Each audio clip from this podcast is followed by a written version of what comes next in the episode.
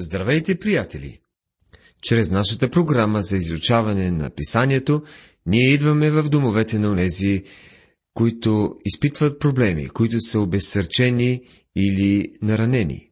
Искрено се надяваме, че чрез Божието Слово вие ще се укрепите във вяра. Ние изучаваме книгата на пророк Исаия. В миналото предаване, преди разглеждането на глава се запознахме с причините за падението на Израел. И те бяха слабо управление и разпуснат морал. Тази вечер ще изучаваме глава четвърта. Основната тема е условията по време на Вавилонския плен и какви ще бъдат при установяването на царството. Тази глава е продължение от едно цяло пророчество, което започна в глава 2 и ще приключи в глава 5. В тези глави в действителност имаме един кратък преглед на цялата книга на Исаия, защото тя се докосва до основните неща, които ще открием в останалата част на книгата. Глава 4 е най-кратката глава в книгата. Тя се състои само от 6 стиха. Ние вече описахме състоянието по време на Вавилонския плен и също така какво ще бъде състоянието по времето на голямата скръп, преди установяването на царството. Структурата на тази глава е проста. Първият стих е единственият, който отразява състоянието по времето на Великата скръп или на последните дни. Останалата част разкрива подготовката, която ще е необходима за влизането в царството. Тази част, разбира се, се отнася и за бъдещето. И в оня ден седем жени ще се хванат за един мъж и ще му рекат. Ние ще едем своя си хляб и ще обличаме своите си дрехи. Само нека се наричаме с Твоето име. Ти отнеми нашия срам. Глава 4, стих 1. Това положение се дължи на множеството убити във войната. Това се отнася за всички войни и това ще бъде състоянието по времето на голямата скръп. С други думи, понеже мъжката част от населението ще бъде толкова намаляла в резултат на войната и ще има толкова много жени, че седем от тях ще са готови да делят един мъж в онзи ден. И всички те ще бъдат готови да имат работа. Предполагам, че мъжът няма да прави нищо друго, освен да следи броя на жените и да е сигурен, че те внасят своя дял в къщата. Това положение ще бъде ужасно след Втората световна война и ние изпитахме до известна степен намаляването броя на мъжете в нашата страна. В същия ден отрасълът Господен ще бъде красив и славен, и плодът на земята изряден и приличен за избавените измежду Израиля. Глава 4, стих 2 В същия ден този израз се отнася за Господния ден. Отново се среща, а, както в другите пророци, така и в Новия Завет. Особено Юил има какво да ни каже по този въпрос. Той започва така, както започва всеки еврейски ден, с зале слънце. Започва с тъмнина и върви напред към светлина. Започва с голямата скръп и продължава с хилядогодишното царство. В този стих също се споменава за Господ Исус Христос, тъй като Той е издънката – Съществуват 18 еврейски думи, които на английски и на другите останали езици са приведени с думата издънка. Всички те се отнасят за Господ Исус, но по-късно ние ще видим, че Той е наречен отрасъл от суха земя. Той е нещо зелено, отраснало в пустинята. И останалите в Сион и оцелелите в Ерусалим ще се нарекат святи, всички, които са записани в Ерусалим за живот. Глава 4, стих 3. Ще съществуват Божии хора както от Израел, така и от езичниците, които ще преживеят периода на голямата скръп. В Евангелие от Матея Господ Исус изразява това по начин, който може да изглежда странен, но той гледа края на периода на голямата скръп, когато казва «Който стои до край, той ще бъде спасен». Те са били запечатани в началото, за да е сигурно, че ще устоят. Овчарът е в състояние да запази своите овце и затова те ще издържат до края. Същата мисъл откриваме в седмата глава на книгата Откровение, глава, в която се говори за голямото общество от евреи и езичници, които са запечатани в началото на голямата скръп и преминават през този период. Когато Господ измие нечистотата на Сионовите дъщери и очисти кръвта на Ерусалим от сред него, чрез дух на съдба и чрез дух на изгорение.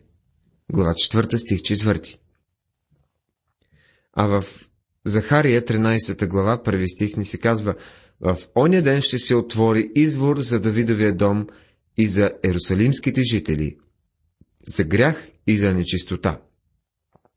Божиите хора трябва да бъдат подготвени да влязат в царството. Това поставя един много уместен въпрос. Ние всяка година заставаме на прага на следващата и си казваме, че ще се справяме по-добре. Повтаряме това в продължение на много години. Моят въпрос е, готов ли си днес за небето? Да предположим, че Бог те вземе на небето така, както си сега. Готов ли ще бъдеш за там? Аз не мога да отговоря на този въпрос вместо теб. Но Бог ще трябва да извърши много поправки върху мен, за да ме подготви за небето. Точно това представлява нашия живот. То е едно училище, което ни подготвя за вечността. Много хора правят тъжната грешка, като мислят, че този живот е всичко, което ни се дава. Подготовката за вечността става на земята. Да предположим, че Бог те вземе на небето, както си. Няма ли да бъдеш един квадратен пирон в кръгла дупка, например? Не е ясно как, какво още ще бъдем. Той трябва да извърши обаче някои промени. И над всяко жилище на хълма Сион и над събранието му Господ ще създаде облак и дим деня, а светлина от пламенен огън нощя, защото ще има покрив над всичката слава. Глава 4 стих 5 Казва се, че славата на Бога ще бъде върху всеки дом на царството, не само върху храма. И ще бъде славно нещо всичко това. Ще има заслон да засенява от пека деня и да служи за прибежище и защита от буря и от дъжд. Глава 4, стих 6. Този ден сред народа на Израел ще има сигурност. Най-после. Днес в Израел няма мир. Ето защо това пророчество все още не е изпълнено. Обърнете внимание, че мирът винаги следва след благодат, милост и очистване. Проблемът никога не е бил в дадена политическа партия. Истинският проблем никога не е бил в някоя чужда страна. Проблемът е в човешкото сърце. Ние воюваме, понеже това е в сърцата ни. Човекът е войнолюбиво същество, защото е грешник и отказва да се справи с този проблем. Ще следват войни след войни, докато сърцето на човека не се промени. Преминаваме към глава 5. В нея се говори за песента на лозята. Петте горко, които следват. Тази глава ни води към края на тази част, която започна с глава 2. Първите седем стиха представляват песента на лозата, която разказва за греховете на Израел и за идващия плен. Главата продължава с няколко горко или шест конкретни грехове, които предизвикват осъждението на Бога върху народа на Израел. Посочва се и наказанието за всеки грях. Тези, които могат да четат песента на лозата на еврейски, са ми казвали, че без съмнение това е една от най-красивите песни, написани някога. Не съществува нищо подобно на нея. Нищо не може да и съперничи. Това е една музикална симфония и е абсолютно невъзможно да се преведе. Със сигурност това е песен, която може да се сравни само с псалмите. Лозето е домът Израилев. По този начин лозето се превръща в една от двете фигури в писанията, които са взети от растителния свят да представляват целия народ на Израел.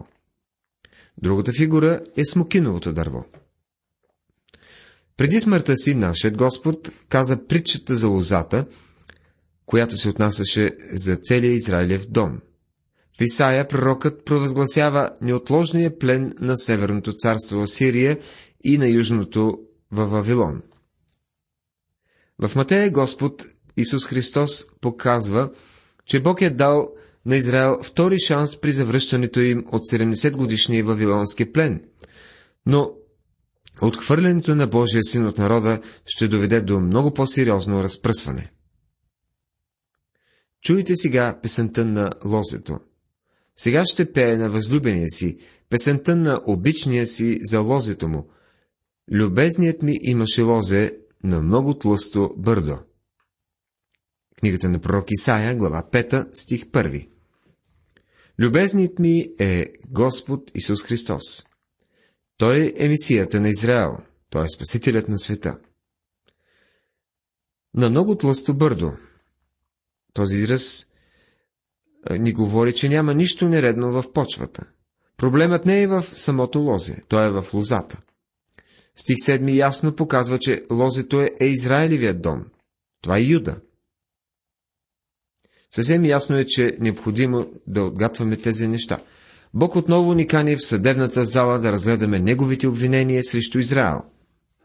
И, приятелю, в момента, в който го чуеш да говори и отправя обвинения си срещу Израел, ще откриеш, че ти самият си осъден.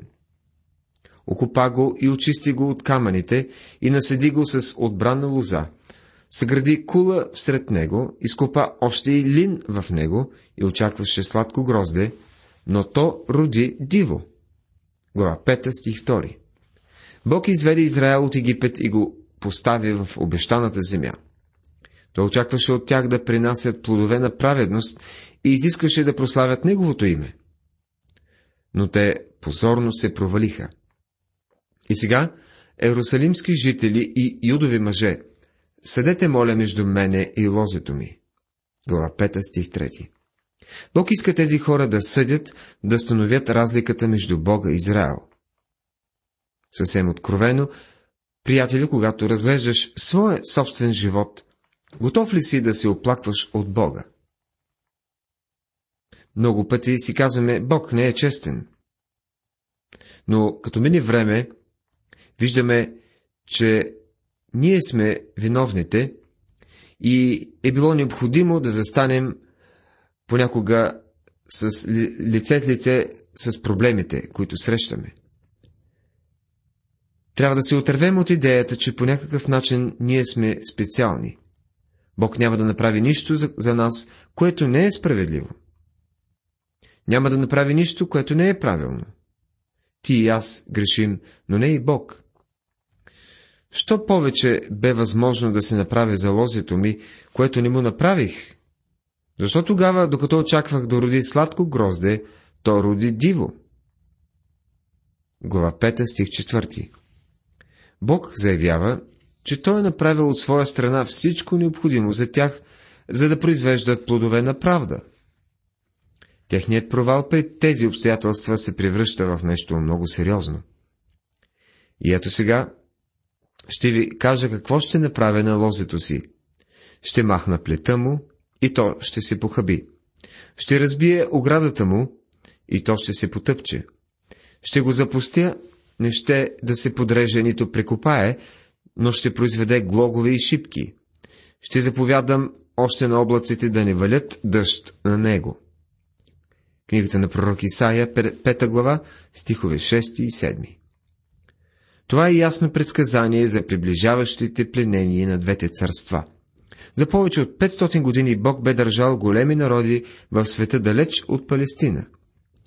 Той постави стена около децата на Израел. Не допускаше никой да ги докосне, макар че много пъти би могъл да ги осъди. Но Бог каза, вие сте моя лозе, аз издигнах стена около вас, но сега ще я разруша. Първо Сирия, след това Асирия, накрая Вавилон. Те всички се изсипаха в земята на Израел и я опустошиха. И въпреки всичко, което е направено в тази земя днес, тя все още изглежда запустяла. Ще заповядам на облаците да не валят дъжд на него. Се казва в този стих. За повече от хиляда години късният, есеният и ранният пролетният дъжд не валяха. Късните дъждове започнаха да валят, но не и ранните. Защото лозето на Господа на силите е Израилевият дом и юдовите мъже са съдът, който го зарадва. И той очакваше от тях правосъдие. Но ето кръвопролитие. Правда, но ето вопъл.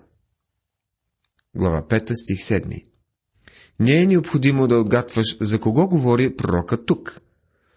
Лозето се отнася за Израилевия дом и този стих прави това ясно. И в това лозе Бог очакваше правосъдие, но ето кръвопролитие, правда, но ето вопъл. Следват шест горко. Отново Бог ще изрече нещата съвсем ясно. Шест горко се споменава тук и всяко едно говори за определен грях, заради който Бог съди Израел. Ако искаш да приложиш тези, тези неща за своя живот или за живота на своя народ, можеш да го направиш. Но тълкованието се отнася и за Израел, и за тях то вече е изпълнено. Ние обаче можем да го приложим за своя собствен живот. Горко на уния, които прибавят къща на къща и събират нива с нива, докато ни остане място. И вие си направите да живеете сами сред земята. Книгата на пророк Исаия, глава 5, стих 8. Това е първият грях на Израел. Този грях е пожеланието на очите. По-конкретно това е алчност. В Колосяните, 3 глава 5 стих не се казва Умъртвете природните си части, които действат за земята. Блудство, нечистота, страст, зла прищявка и сребролюбие, което е идолопоклонство. Алчността е идолопоклонство. Това е голям бизнес, който се разширява за сметка на малкия човек. Точно това стана и в Израел. Това се правеше, за да могат да бъдат натрупани големи богатства. Единственото оправдание за такова натрупване е незадоволимата алчност за повече притежание. А Бог ще съди хората за това. Тук се разкрива една тъжна история. Картината разкрива големи комплекси от земя. В дните на Исаия хората бяха земеделци. Те изграждаха големи комплекси. Това не се правеше за доброто на малкия човек, за малкия земеделец. То бе с цел да се събира богатство. Всяко нещо, на което се отдаваш изцяло, става твоя религия. Мнозина днес се покланят на алтаря на алчността. Алчността е един скъпернически бог. Това е едно от нещата, което доведе до падението на Израел и за което Бог ги осъди. Вместо да следват Божиите наставления, те започнаха да изличат богатството от земята. Същото правим и днес. Живеем в свят, който действително е изчерпан от своята енергия. Ние лудо търсим нефт и всякакъв друг вид енергия. Защото хората са алчни и тази алчност лишава земята от нейните богатства. А това е осъждение от Бога.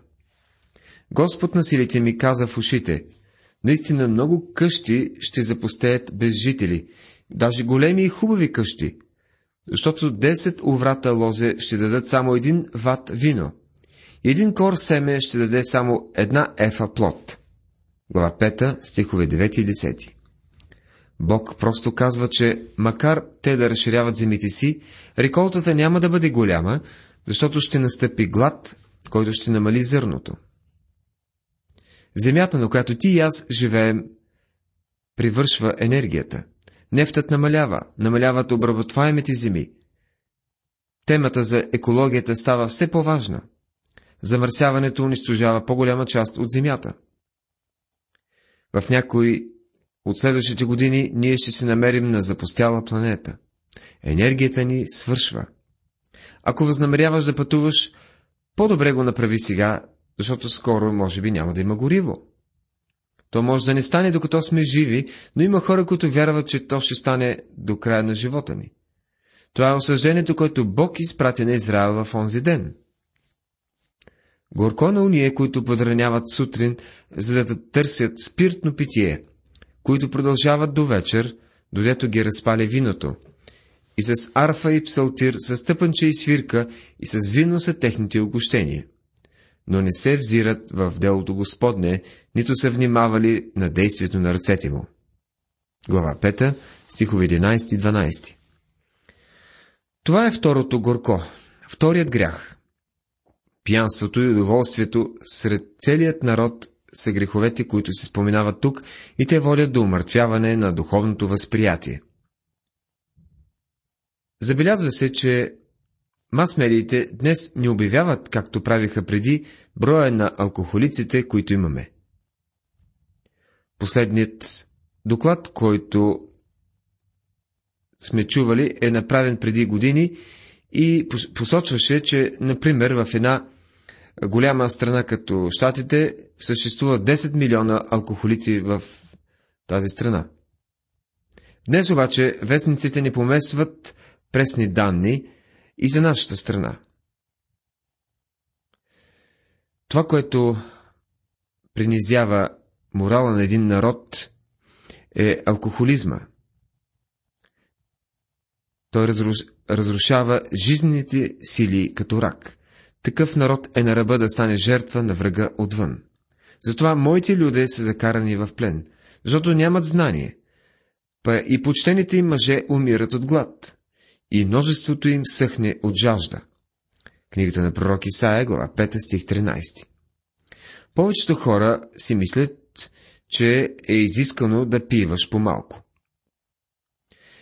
Една статия ме заинтригува, в която се вземаше интервю от човек, който е, е директор на терапевтичен комплекс за наркомани.